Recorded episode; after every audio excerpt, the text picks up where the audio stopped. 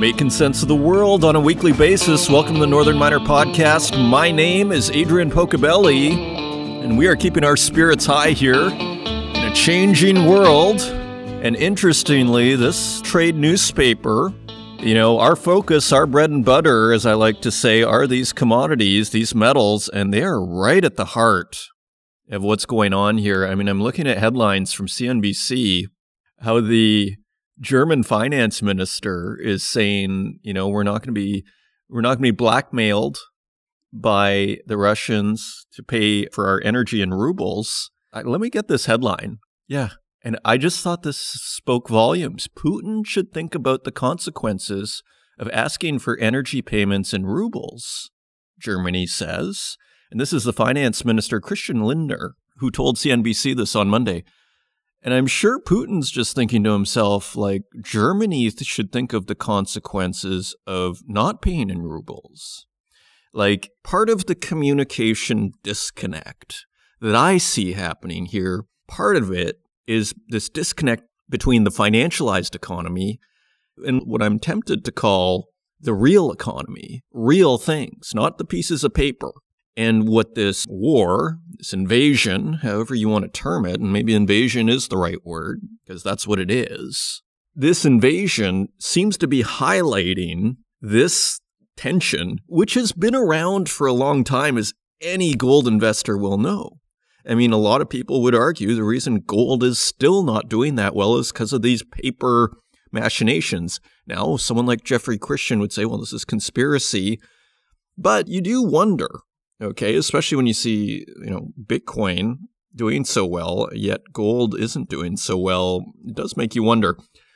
Uh, who knows? And I'm not out to, you know, again, Jeffrey Christian is one of the most knowledgeable people on these matters. We should actually get him interview, get an interview with him right away. But all to say, I see a bit of a face-off starting to happen.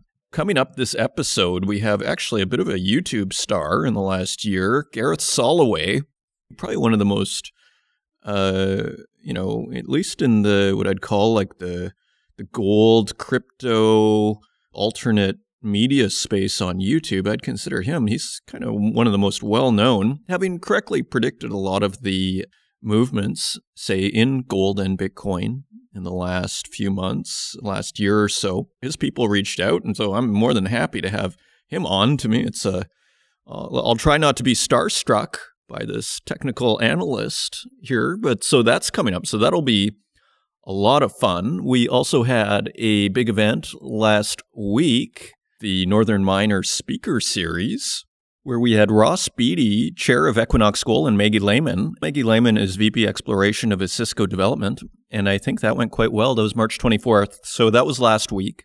And coming up, we have another one, this time with Pierre Lassonde, on June 8th, 2022. Register now. The last one sold out. And let me just see here. Okay, so it's limited to 100 delegates, and it will bring together professionals from across the industry to share knowledge, network, and discuss the future of mining.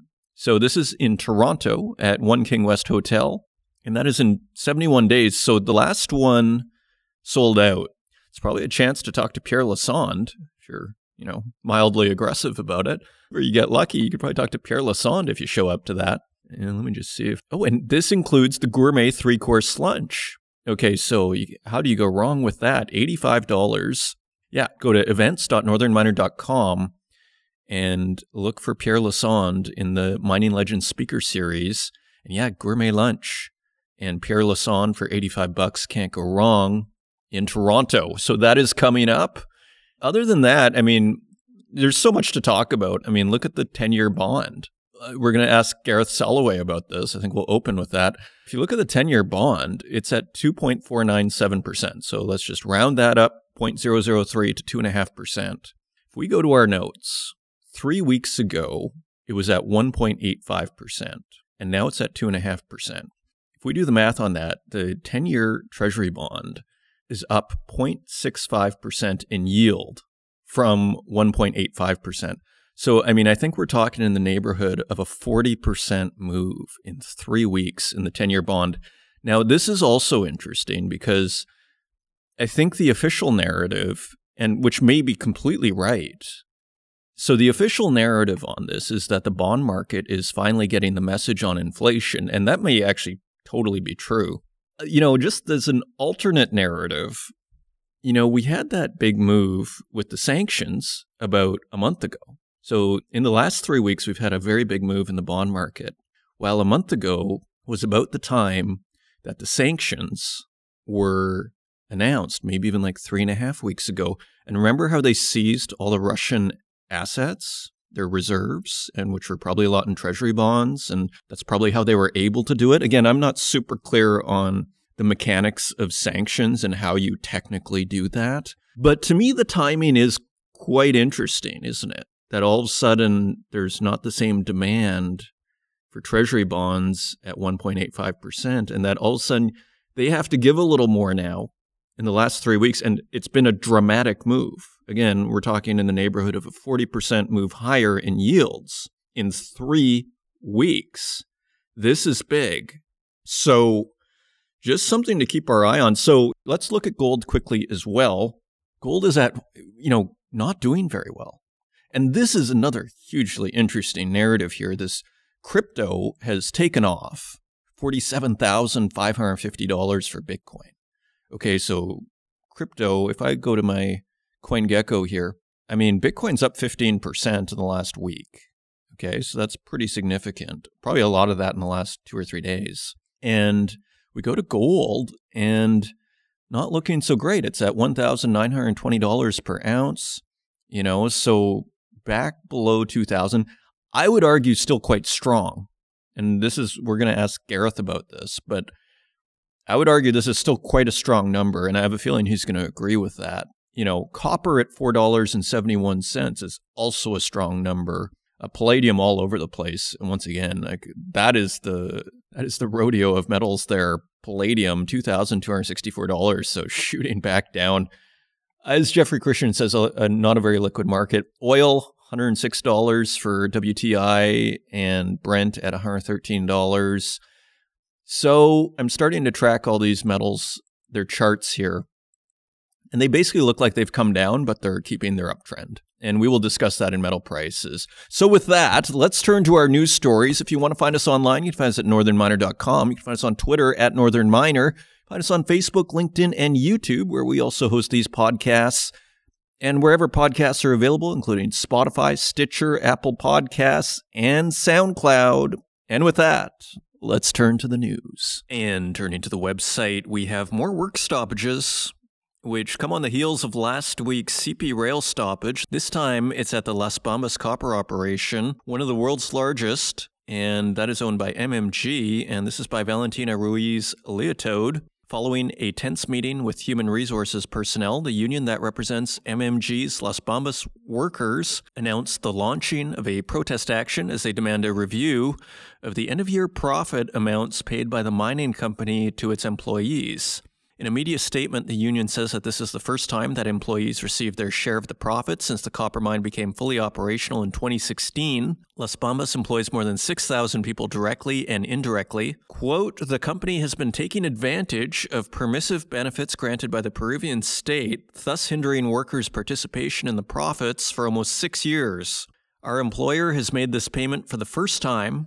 However, the amounts paid do not meet our expectation. In the document, the union also points out workers' disappointment at the company's lack of recognition of their efforts and of the fact that they waited a long time to receive the benefit. They also expressed concern about whether their share of the profits had been reduced due to issues beyond their control, such as stoppages in the fiscal year 2021 and isolation measures due to COVID 19. Quote, We hope that the company better ponders the situation and gives us an immediate answer. And continuing on, Las Bambas is Peru's fourth largest copper mine and the world's ninth largest. It is located in the southern Apurimac region and has been at the center of protests and road blockades since it started operations in 2016. In addition to the workers' protests, on March 25th, the local Huancuire community threatened with a new blockade following the government's approval of the Las Bambas expansion project. The Huancuire said they would take all necessary legal and social measures to prevent the development of a second open pit copper mine called Chalcobamba. Overall, operations at Las Bambas have been disrupted for over 400 days since 2016, according to company estimates. And Turning to our next story, another strike. Spanish transport strike halts Orvana's Orovalle operation. So you see there's strikes happening all over the place, and I saw other ones too in the news. So it's all happening at once. This is by Henry Lazenby. I, I assume it's inflation, right? Like people can't pay their bills. Cost of living. An ongoing transportation strike in Spain has accentuated supply chain disruptions that have forced Canadian miner Orvana Minerals to suspend operations at the critical Orovalle copper gold operation in the country's north. In a news release Friday, the company said that the lack of timely supply of materials caused by a national strike of transportation services prompted the temporary suspension of operations. Several Spanish truckers' unions commenced a nationwide strike on March 14th over rising fuel prices and working conditions. Reuters reported on Friday that truckers rejected a $1.1 billion support package to defuse the 12 day walkout that has caused sporadic goods shortages. Orvana said it was monitoring the situation affecting Spain on a nationwide basis and would provide further updates as material developments occur. Orvana intends to resume normal production at Orovalle when transportation services restart. In the meantime, the company continues to investigate, quote, any and all options, end quote, at its disposal to restart operations. And so, yeah, an El Valle underground mine produced 47,414 ounces of gold and 6.3 million pounds of copper in 2021. And turning to our next story, this is another study that has come out that the mining sector needs to rebrand. I don't know if this is news, but BDO study shows that the mining sector needs to rebrand to attract Gen Z talent. This is by Naimul Karim. And so let's see what this study says. I mean, we've gone through this quite a few times here, but let's see what the latest study says. About 70% of Canadians born in the mid 1990s aren't interested in pursuing careers in the mining or oil and gas industries, reveals a new survey based on 148 Generation Z respondents from schools and universities. The global study by BDO, an accounting and business advisory group, also states that nearly half of the world's natural resource organizations find it difficult to attract and retain early career professionals, with just one in five Canadians considering a career in the industry. You know, if one in five people are considering a career in natural resources, I don't think that's necessarily a terrible stat. Furthermore, the report notes that Canadian natural resource companies are behind their global counterparts in terms of prioritizing diversity and inclusion, with just 36% of Canadian companies having programs in place to attract a diverse workforce compared to 55% globally. Quote, the survey results show that there is both challenge and opportunity ahead for the attraction and retention of young talent within natural resources in Canada, said Stephen Payne from Energy and Natural Resource Leaders at BDO Canada in a press release. Quote, to bridge the talent gap, natural resource organizations will need to not only align more closely with ESG and sustainability objectives, but also develop an achievable roadmap that extends beyond compliance. Canadian mining industry is experiencing a labor shortage. Job vacancy rates in the mining, quarrying, and oil and gas sector in the fourth quarter last year witnessed a 1.7 increase on a year on year basis, representing more than 7,500 open positions, according to Statistics Canada. According to the nonprofit Mining Industry Human Resources Council, there will be a gap of roughly 80 to 120,000 mining workers by 2030, forcing companies to deal with, quote, replacement demand even as they need to fill net new positions. Ryan Montpellier, executive director, described the BDO survey as, quote, accurate and said the industry had its hands full in trying to establish itself as an employer of choice. Quote, we did some polling with youth in Canada and we asked students about their interest and willingness to work in a number of different sectors. Only 11% of 2,000 youth indicated that they would work in the mining sector in Canada, Montpellier told the Northern Miner. You know, I'm not sold that we need to make too much of this. I think a lot of people who currently work in the resource industry, when they were students, probably would have said the same thing, unless they were the rare soul that was just, you know, really wanting to do geology uh, and do mining from a young age. But there really aren't that many people that do that. I mean, once people have mortgages to pay, they start to you know, put a little water in their wine in terms of where they will and won't work. But interesting nonetheless. So, yeah, so there definitely is a branding issue. It's not attractive, let's just put it that way, to Gen Z talent right now. And so BDO's study is simply confirming that. Continuing on, Stellantis and LG Energy to invest $5 billion in EV battery plant in Windsor. So this is interesting. This by Naimul Karim also. Stellantis NV and LG Energy Solution will invest over $5 billion to build a large battery plant in Windsor, Ontario, with an expected annual production capacity of over 45 gigawatt hours to produce lithium ion battery cells. Construction of the plant, which is expected to create 2,500 jobs, will begin later this year, and the facility will be operational by 2025, Canada's Ministry of Industry said in a press release. That's pretty fast. The federal government's investment in the project is still being discussed, a ministry spokesperson said. Quote, We are seeing the largest investment in Canada's auto sector. Francois Philippe Champagne, Minister of Innovation, Science and Industry, said in a release. Quote, we will continue to attract other companies and encourage them to set up shop in Canada to help create jobs, generate economic benefits, and contribute to a net zero emission future. End quote. Experts have urged the Canadian government to invest more to create a strong battery supply chain as demand for electric vehicles have increased, with the world looking to meet its net zero goals by 2050. In early March, the Mining Association of Canada, which includes about 50 of the country's leading mining companies, urged the government to invest more in critical minerals required to make EV batteries ahead of the national budget to avoid, quote, slipping behind its competitors in the sector. And we have a quote from Patricia Mohr, who is an economist. She used to be with Scotiabank and is now independent analyst and founder of the publication Critical Metals for a Sustainable World. And she's quite positive on the development. Quote, there are many battery plants that produce about 25 gigawatt hours, but the one at Windsor is 45, and that's a large plant. This is a very important step. And then we have a quote from CEO of Stellantis, which was created last year by a merger of Fiat, Chrysler Automobiles, and France's Peugeot and the CEO's name is Carlos Tavares, and he says, quote, Our joint venture with LG Energy Solutions is yet another stepping stone to achieve our aggressive electrification roadmap in the region, aimed at hitting 50% of battery electric vehicle sales in the US and Canada by the end of the decade. And even Canadian Prime Minister Justin Trudeau said in a press release that, quote, partnerships like these were critical to creating new jobs and putting Canada on the cutting edge of the clean economy. Well, I'm glad it's on the radar. It seems like moves in the right direction. And continuing on, another Canadian EV battery market story, Vale Canada to supply low carbon nickel for EV market.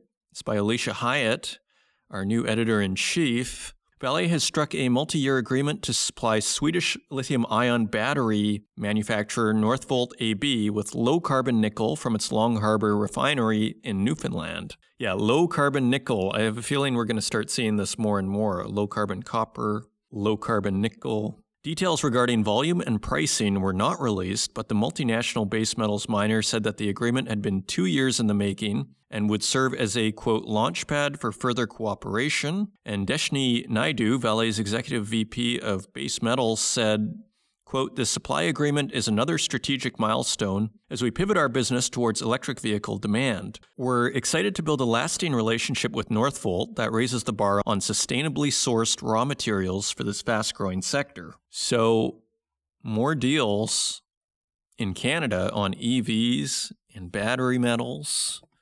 And finally, we have a report commodity prices spikes could signal lasting market changes. It's by Henry Lazenby. And it says here market analyst Wood Mackenzie warns that the ongoing metals and mined commodity price spikes combined with heightened geopolitical tension could result in long lasting market changes. In recent months, factors including the Russia Ukraine conflict, stimulated economies, thriving post pandemic demand, and ongoing COVID constraints on logistics have put supply chains under immense stress triggering multiple price records for metals and mined commodities. Woodmac's Vice President Robin Griffin said in a press note that drastic divergence of price and production cost could not last indefinitely, even if there were an enduring stranding of Russian production. And we have a quote a look at notional margins miners enjoy suggests that the price rises are fragile at best Margins are way above historical norms, and such a drastic divergence of price and production cost cannot last indefinitely. The disruption to regional and product price relationships also points to price fragility. For example, Asian steel prices remaining flat while iron ore and metallurgical coal prices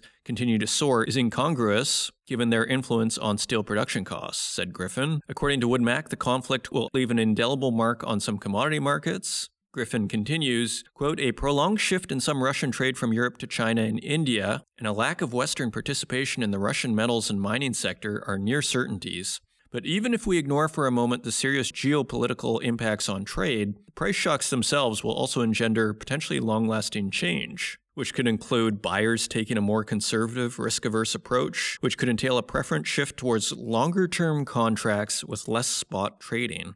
Some buyers are also expected to seriously consider vertical integration into supply chains once the uncertainty subsides, while government may move to increase regulation to manage volatility. So, an interesting report from Henry Lazenby on how the structure of the commodity markets might change based on current volatility. And with that, those are your news stories. Now let's take a look at metal prices.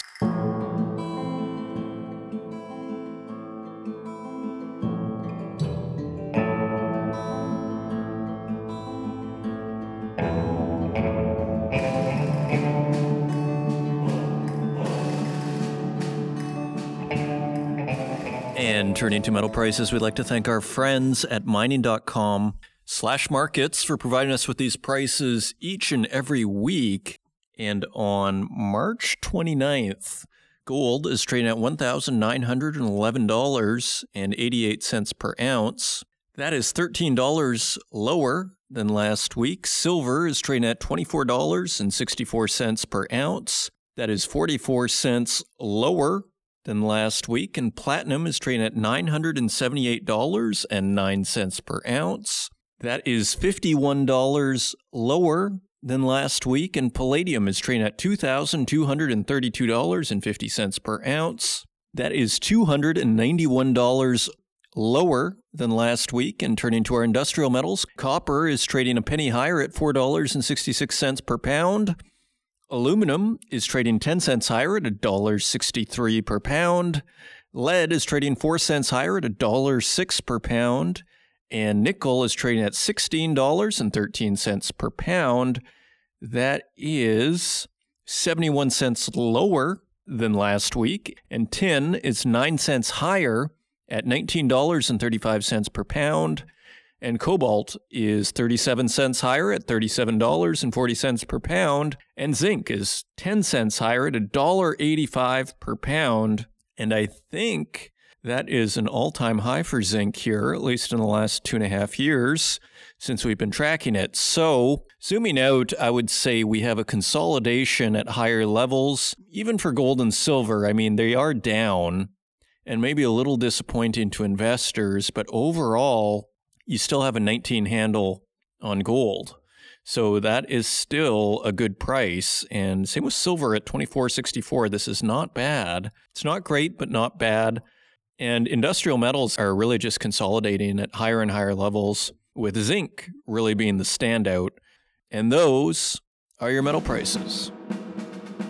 And coming up, we have Gareth Soloway, Chief Market Strategist at InTheMoneyStocks.com. And Gareth is a well known figure on the YouTube financial media circuit. And he is one of the most popular technical analysts out there. So we are very happy to have him. And with that, I hope you enjoy the interview and I will see you on the other side.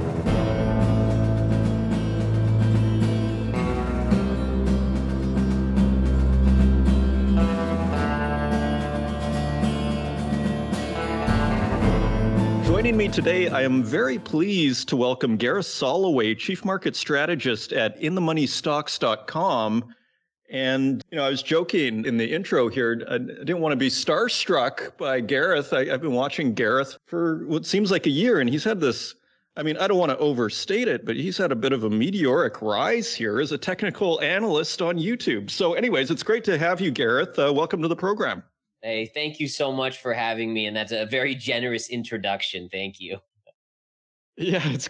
I think it's great. It's just kind of hilarious. So, I mean, you're again known as a technical analyst, I, and, and stop me anywhere or correct me if I'm wrong at any point. And I was kind of curious because that seems to be your main focus. I guess very quick first question: Is that your main focus? Yes, it is. I mean, everything to do with charts. I'm a big believer that charts kind of tell us where the next move is coming, even before the news sometimes, which makes it remarkable. So, yes, the charts, the technical analysis type techniques that I use, um, I've really made a career by using that to predict the next big move in the market or indiv- individual stocks or commodities. Yeah, and that really is kind of the promise of technical analysis is it almost sees the move of the markets before the news. Like I mean that's kind of like the hopeful promise of TA. So I just wanted to ask you, where are we with technical analysis? Because of the internet and everyone, you know, there's uh, there's what I would call a speculative mania last year, and uh, maybe it's continued. Is it working better than ever when everybody is looking at their fibs and everybody is looking at technical analysis? Does it become a self fulfilling prophecy at a certain point? So technical analysis, eh, it's important for everyone listening to understand that it's all about probabilities, right? So when you see a pattern that has repeated a thousand or a million times in history in various charts, if you look at that pattern, it basically represents the human emotion, right? So if you think about a chart, it's created by buyers and sellers. So someone buys a chart goes up, someone sells a chart goes down. So what a chart is, is it's the representation of millions and millions of people and their emotional psyche. Are they greedy? Are they fearful? And that's why it's such a great representation and why it gives us that ability to predict because basically you know that if people get this way, if their emotion gets in, in control of them in this regard, the likely outcome is a move up or a move down. So, so going back to the question, it, it does work really, really well still. You have to understand as a technician that there are certain markets where you just have to step back on. So, like for instance, when GameStop and uh, AMC were just catapulting to the upside. Tesla at one point uh, a year and a half ago, there were points where there was so much momentum that a resistance level wasn't going to hold in the near term. So there's extremes in the market where technical analysis doesn't work, but I would say 90% of the time it is amazing at how it can predict moves. And the more participants in the market, the actual better. So we see a lot of smaller investors getting in the market since COVID hit. And that has really been a great thing for technical analysis because more participants mean a more general mass of emotion, which you can predict easier. Yeah, so this is fascinating. And just on that topic of so it's it's sort of a gauge and a measure of emotion, I guess, based on previous patterns that have been recognized in the past, I assume. And then based on these kind of movements, it, it gets attributed to emotion. We then can say, okay, these are emotional patterns, mass psychological patterns uh, that we can use as a predictive tool. Yeah. Yeah, that's exactly what it is. It's it's basically understanding that human emotion throughout history doesn't change. I mean, you could go back a thousand years and people were still greedy and they were still fearful. I mean, you go to something like the tulip mania in the 1600s, it was very similar to what we've seen in the dot com bubble as well as the crypto bubble, where you know these these tulips became so prized that literally the cost of it went to something like 40 times someone's salary back in that age just to buy one tulip bulb obviously that crashed. It was a, it was one of the first big bubbles in history that we have to point at, although I'm sure there were others. But it, it's this human emotion of, of greed and fear that just continues to repeat. And the charts, by looking at them and seeing these patterns represented, you can get kind of an edge. You can get a probability of, of predicting the next move. Thank you for explaining that because there are probably some people in this audience, maybe geology students, that may not be super familiar with this. Now, turning to the general markets, I mean, there's so much going on, but I guess I'm interested in what stands out for you these days, looking at the big picture. For me, it's bonds and this kind of huge move that we've seen in the 10 year bond in the last, you know, three weeks. I mean, it, seems like a massive move. What's catching your eye and what are you seeing big picture in the markets overall? Yeah, so so you're absolutely right. I mean, we've had a remarkable move in the 10 year. Uh, it's starting to put kind of the the the stall out on housing in the United States here because, you know, getting a loan is becoming so so expensive. Home prices were already at record highs. You add in a, a higher mortgage payment because of higher rates and it's really hurting that that housing market here in the short term. One thing to point out is that the yield has surged into a trend line. So if you were to connect the trend lines going back to like 1987, which there was a big crash in 87, it literally is a trend line you can stretch out and and connect to all the highs along that path. For, so in the 90s, in the early 2000s, in the 2010 to 2020 period, and you actually just hit it at 2.5% just a couple days ago. So for me as a technician, I look at that and I say, okay, people are getting too overly zealous thinking yields are going to go up. The resistance level has now been hit. So you're going to probably see a pullback in the 10 year for at least a short amount of time. And, and this is again using that predictive ability of charts to map out trend lines and pattern price and timing factors. But for me, it's absolutely amazing run considering where we were a couple years ago on the 10 year. But inflation again, I mean, we haven't seen inflation like this for a long, long time yields have to ultimately go up. Even with a pullback here, they probably need to go up even more. Interesting. And so I was listening to Bill Gross on Bloomberg a couple of weeks ago, and he mentioned something about like 2.1% as being his line in the sand as to where things would really change. For you, it sounds like maybe it's around that 2.5% area. So, so what is the area like if where we see a significant trend shift potentially, what, what would that area be for you?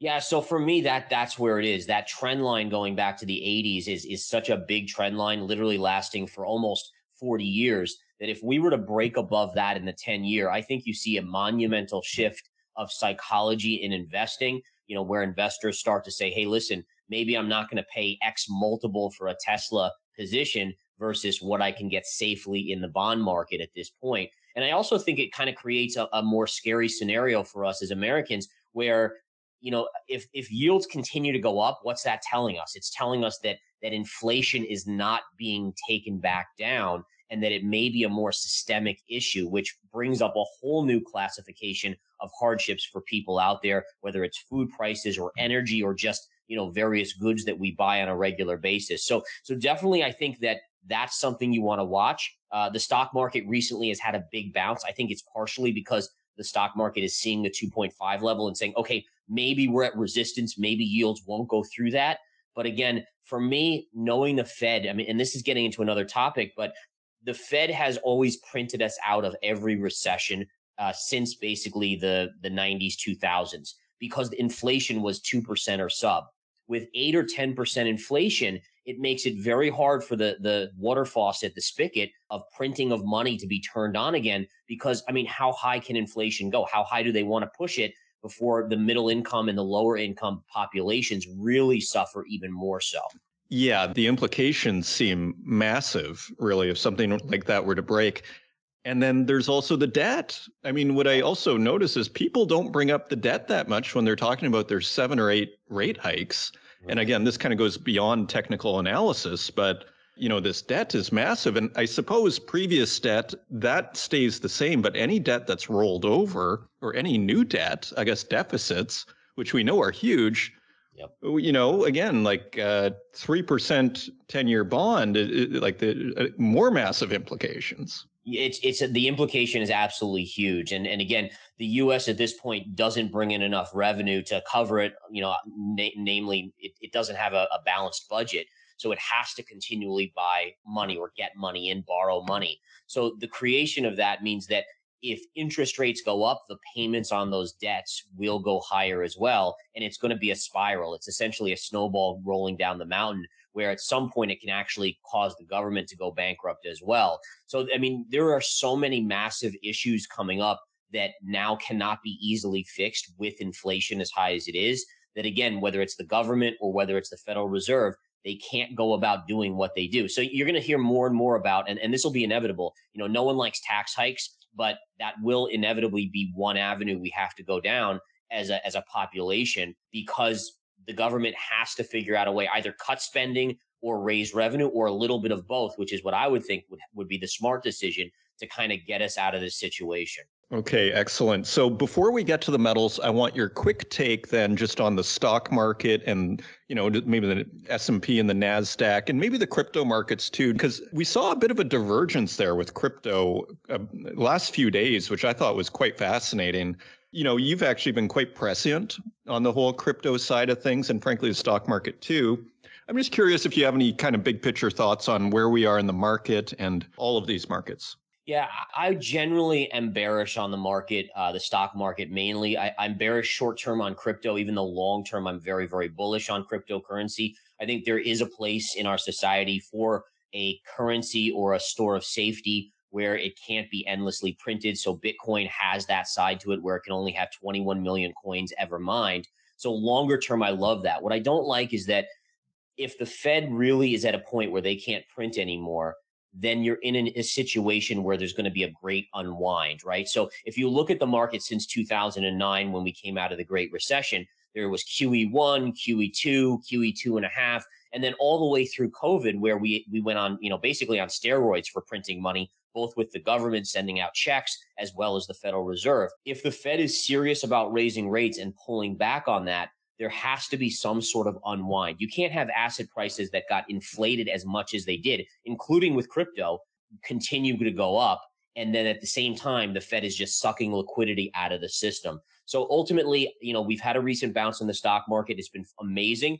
I look at it kind of like a bear market rally where ultimately I think we're going to turn back down and head back into a longer term trend for the S&P 500. With crypto, crypto's also had a big move but it's still inside of a bearish flag pattern on the daily chart. Bearish flags being kind of a sideways, slightly angled to the upside movement that, again, probabilities dictate will have another move to the downside. So the big case on crypto is as much as I like it long term, there's so much junk in the crypto markets right now. You know, you have meme coins that were created as, as junk uh, or as, as kind of jokes that have market caps of $50 billion. I mean, a lot of this type of stuff needs to be washed out of the crypto market. I think, again, there's a huge place for crypto in the future, but you need that dot com style washout that we saw in like the 2000s.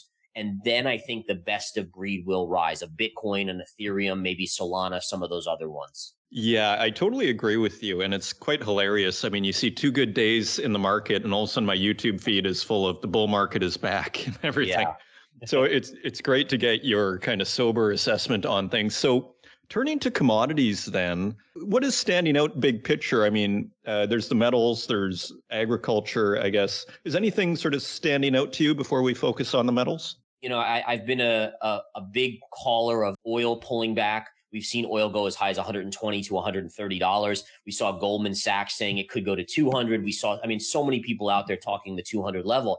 I never saw that, you know, and the reason I didn't see that is because if you look at the demand destruction that was being caused by 120 to 130 dollars oil with the gasoline prices, I mean, people were now changing their habits. So, you know, all of this was over 5 million barrels of oil out of Russia that basically gets sold to China at a discount anyway. So it's still in the system.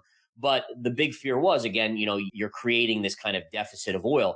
But when you have oil prices going up as much as they have, there's demand destruction. And then if you add in higher interest rates, which inherently cause a slowdown in the economy here in the US and abroad, then you're going to be using even less oil. So I've been big fan of kind of saying, hey, listen, oil won't stay up at 120 to 130. I think today we briefly got below $100, which was good to see. But that's definitely been one that I've been keeping an eye on. You know, same thing with ag stocks, you know, commodities like that. They've had such big runs. I do think they're due for pullbacks. Stocks like Mosaic, I've seen that has had a big, big collapse in the last couple days. Stocks like Alcoa went on a historic run. Those also are pulling back now and should pull back quite a bit more.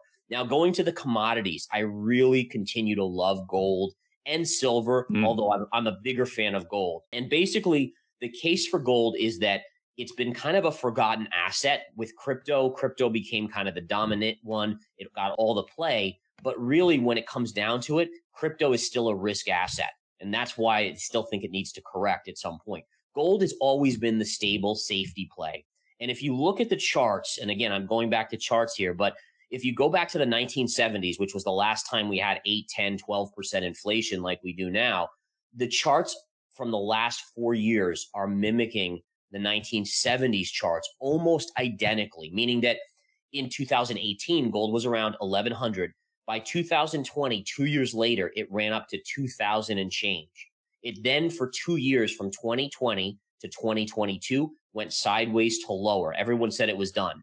But if you look back in the 1970s, the same move happened between 1973 and 1975, an up move that matched 2018 to 2020, and then the same consolidation pattern from 75 to 77 as 20 to 22. And you know what happened in gold from 77 into the early 80s? It went from $100 an ounce to $900 an ounce. Now, again, I don't think we're going to see, you know, that type of X occur in gold these days because I do think eventually Bitcoin does get some market share from that. But I do think that there's major upside to potentially $5,000 an ounce over the next, you know, three years or so in gold. Interesting. And you would say that the charts, the technical analysis on that would also support that. Yeah, absolutely. I mean, just going back and, and a good technician is going to look at history. You know, I mean, really, any anyone that wants to be proficient in anything in terms of predictions, you want to look back in history of when the same type of situations were occurring previously. And really, in terms of inflation, we have to go back to that 70s, mid 70s to 80s period. So I love doing that and going back. And then I discovered that the pattern formations, the exact moves, were almost identical from that period to what we've seen over the last four years. And again, then you can extrapolate that, okay, well, if, if, if, if the inflation is the same, if generally the same things are occurring, if the chart patterns are the same, then if A, B, and C happen in the 70s, why wouldn't A, B, which already reflected the 70s, and then C should come along? So again, the idea that we should be ready for a big move up in gold, I think, is is definitely on the horizon. It feels like it's in the cards. And to your point about the market, the stock market and, and Bitcoin, as you say, you can't have things go up explode up, you know, for 18 months and then continue to like at a certain point you need a break, you know, no matter what is happening, right? Okay, so very interesting. Now, your take on silver, would you say it's the same or because it's more of an industrial metal, more tied to the economy? Sounds like you're not as excited about silver as you are of gold, but what do you think? Yes, so you're correct. Uh, you know, if I had to pick between the two, I would pick gold for sure because it's that purebred inflation hedge store of safety. Silver just has that other side where it's like 50% store of safety, 50% kind of industrial side. And if if I'm listening to the Federal Reserve tell us, hey, we might be hiking rates 50 basis points for the next few meetings, and knowing historically when the Fed hikes, it causes a slowdown in the economy, and we're seeing all central banks basically hike rates then the idea would be is that you may see a slowdown or even possible recession over the next 12 to 18 months hit the US. If that's the case, I still think the inflation side helps silver perform well, but I don't think it performs quite as well in the near term as gold does because of that kind of potential demand destruction on the industrial side. So I, again, you know, the best investors have diversified portfolios. I think that's important to say. So again, having some silver, I do have some silver, but if I had to choose today which one, I'd be a buyer of gold. Yeah, I, I, couldn't agree more. And now, if you look at copper, Dr. Copper, I mean, what's your take there? Yeah, I mean, copper's an interesting one, right? Because you, you have the same kind of thing where it's used in a lot of construction and wiring and all that other stuff, but then it's also a commodity as well. And I mean, I'm just flipped over. And again, I know people can't see, but I'm looking at charts as we discuss. And I do see a trend line on copper on the monthly chart that goes back to 2005. And if you connect it through the high in 2010, it looks like we just hit that same high recently. So, what that could signal to me is a kind of a confirming signal for a slowdown in the global economy coming, right? In other words, that you're now hitting a major high that if you connect the two previous major highs in copper, you're now hitting that same trend line again. And each time we hit this trend line, we see a pretty dramatic sell off in copper. So again, the only way that makes sense to me is if we extrapolate it out to the economy and say, okay, well, when does copper's price drop? And the answer is usually when there's a global slowdown, right? Less building, less doing that kind of thing. So, you know, to be honest, it looks it looks a little bit more on the bearish side here. And and copper's had an amazing run, by the way. From March of 2020, it was trading at uh, two dollars and it, it hit five dollars. You know, so I mean that's been a massive run but it does seem like it's looking for a pullback here, uh, maybe for even a year or two. Very interesting. And it looks like it's almost like the, in a sense, commodities are almost the obvious trade. And, and maybe that's a problem too with that trade. It's like, oh, inflation, where do we go? Let's all go into commodities. And maybe it's just a little too obvious. Now, if we look at nickel, I don't know if you have a chart on nickel, but we had all that craziness with the LME in the last couple of weeks. And we saw a pretty big spike there. Does that wreck all your charts or what happens there? I mean, when I look at all the industrial metals in general and most metals, what I see is a big spike up, say two or three weeks ago with the war and supply concerns. Let's just call it that, whatever that was. And then it looks like it's they're kind of maintaining their uptrend, but that they have pulled back from these kind of uh, parabolic moves. What is your take, say, on nickel and just uh, what I'm saying? Yeah, so I actually agree with you absolutely. I think I think that you saw this crazy kind of you know black swan event with the invasion of Ukraine, and it caused some sort of squeeze. And you never know what really was the culprit there. There might have been hedge funds that were caught short, and they just had to cover and exit immediately uh, due to due to kind of margin calls, if you will. But that was a ridiculous move to the upside. And you're right. In terms of a chartist, that makes it very tough to read. But I like your thought process where if you connect kind of a, a channel around, you know, from 2020 kind of all the way through now, but take out that big pop, you're kind of still stuck in this longer term neutral to higher uptrend. And I think that's likely where you kind of go back to and say, okay, you know, that was kind of a crazy situation. Maybe like it's almost like the equivalent of a flash crash in the market, in the stock market, where it dives really quickly and then recovers almost right away. You know, it's just the opposite direction. But I think that long term trend looks good on nickel. And I would continue to think that it probably stays in that. Interesting. Now, do you have a chart on uranium? And, and do you have any thoughts on what's going on there? Because one of the interesting things about uranium, and, I don't know if you remember this or help me if I'm remembering this wrong, but what I remember during the COVID crash around March 2020 was that uranium was one of the few assets that was actually performing well.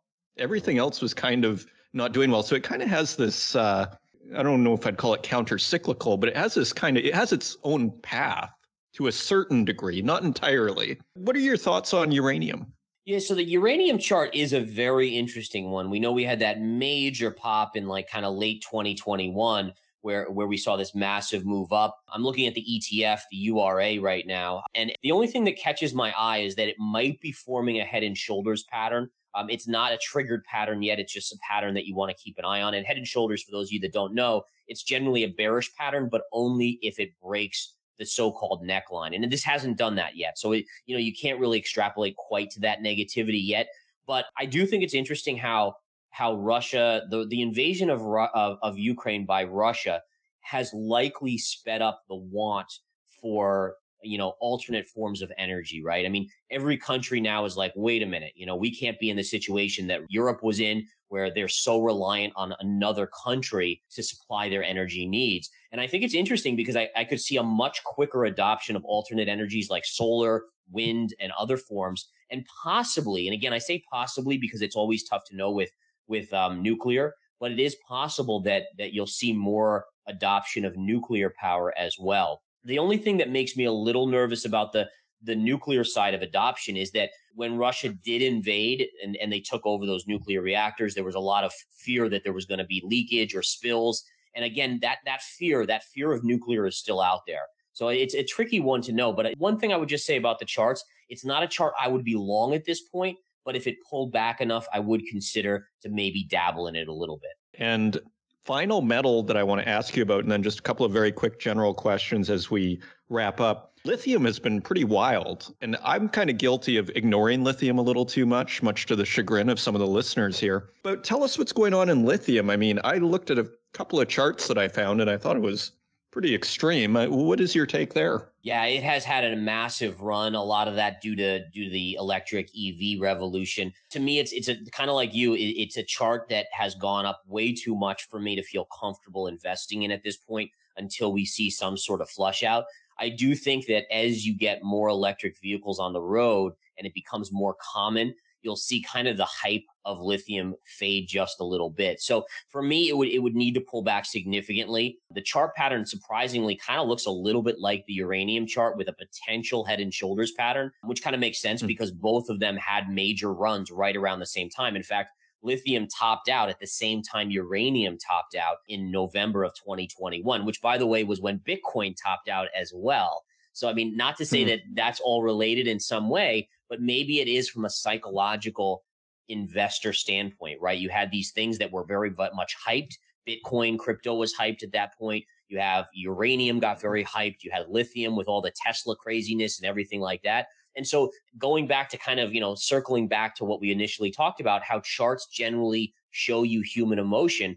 These charts, while somewhat unrelated, they are related in terms of psychology of the investor. Yeah, this is super interesting, this grouping that you put together here, because what you might be suggesting here, or what we might be approaching here, is a potential collapse of the speculative trade. You could almost argue that's a profile. The person that's buying uranium and, and Bitcoin and lithium, they're out to get the 10x, get rich quick. And yep. perhaps we are on the verge of the collapse. And to your point about we need the washout, say in crypto. Yeah. Right. Yeah. And that's that's exactly what I think is going to happen. And it's it's going to be brutal. I mean, there's there's a lot of people. I mean, I went through it in my, my very early trading career when the dot coms kind of collapsed. But I think it's important for for investors to know that it's it's very Darwinian in that sense that you know if you want the best quality cryptos to survive and thrive, you have to get rid of all the junk out there. And there's now over fifteen thousand cryptocurrencies, and I I can't even name more than twenty of these you know, and I don't even know what the other 14,000 in, you know, whatever's are being used for. There's just so much froth in it. The NFT world, you know, you know, it, it blows my mind how these Bored Apes uh, are going for the prices as NFTs. I mean, all they are are Bored Apes, like literally apes that have a bored look on their face and they're going for these ridiculous sums of money. So so similar to past bubbles including the the dot coms where you had these dot com companies that were basically run out of their parents garage you know by a couple guys and somehow they got you know 50 million dollar valuations 100 million or more and it was just incredible and it wasn't feasible to see that continue. Amazon was during this period and amazon went from $112 a share to $6 and now it's at 3500 right? So i mean the thesis for why bitcoin will survive is because we do need a digital gold. I do love the idea that bitcoin cannot be printed into oblivion but at the same time you still need a washout first. Get rid of the junk. Let the strongest essentially survive. I gotta sell my nfts pronto here uh, okay so I'm like, I say half joking. So, very quick couple of final questions here. So, in the last three months, we've seen a lot. It's been a very choppy year. Is there anything that would make you consider changing your approach to investing just in the last three months? Have you evolved, let's say, or are you pretty much like, no, I'm very comfortable with how things are playing out in a sense?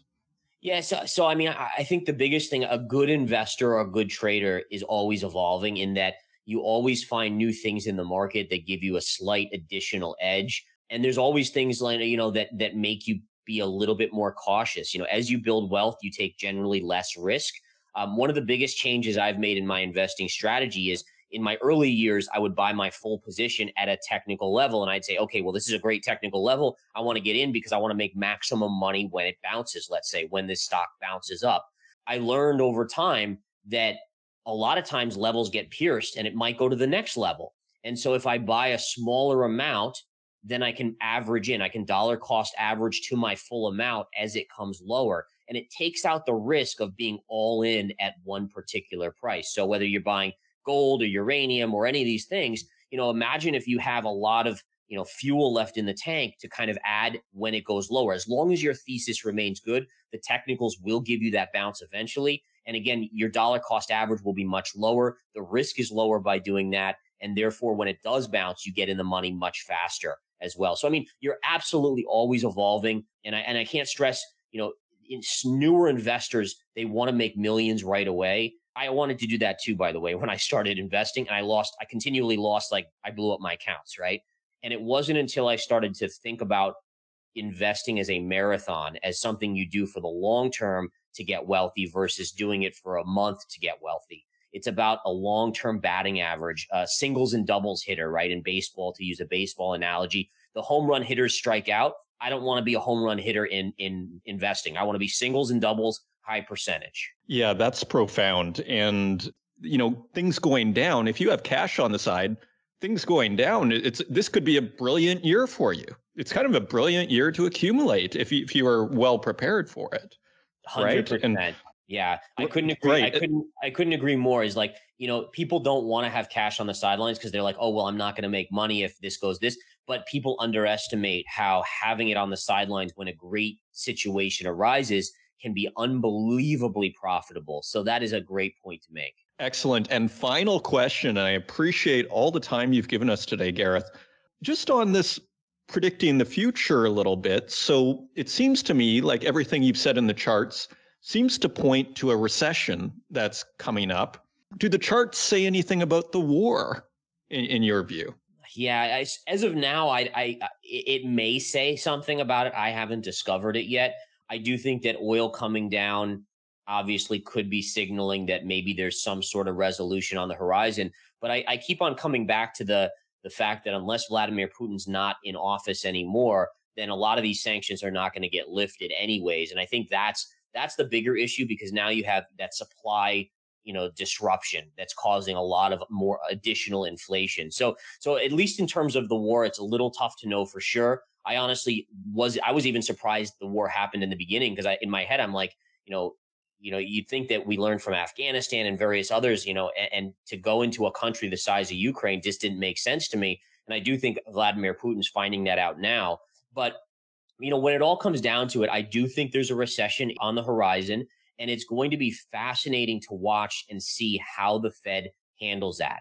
All right. They can't, again, print the same amount of money to get us out of it. So, how, what tools do they have left to stimulate an economy when you have inflation? Even if inflation pulls back to five or 6%, you still can't print the same way you did when inflation was two or 1%.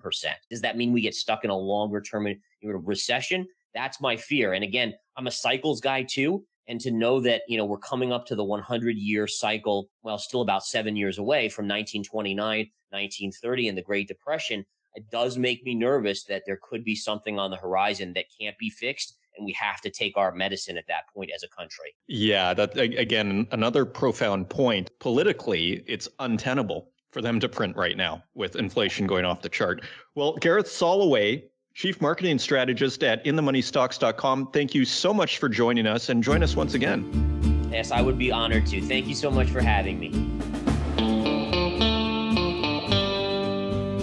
I hope you enjoyed that edition of the Northern Miner podcast. We're very happy to have Gareth Soloway join us, and we like to feature a little bit of everything over here, including the technical analysts. So don't forget, we have a Another Mining Legends speaker series coming up on June 8th in Toronto. Tickets sold out last time, so just go to events.northernminer.com and you can pick up a ticket. And it's an all-day event. It goes from 10:30 a.m. to 3 with Pierre Lassonde, Chairman and CEO of Firelight Investments. If you want to help out the podcast, leave us a review in the Apple Podcast directory, share it with your friends. And until next week, take care.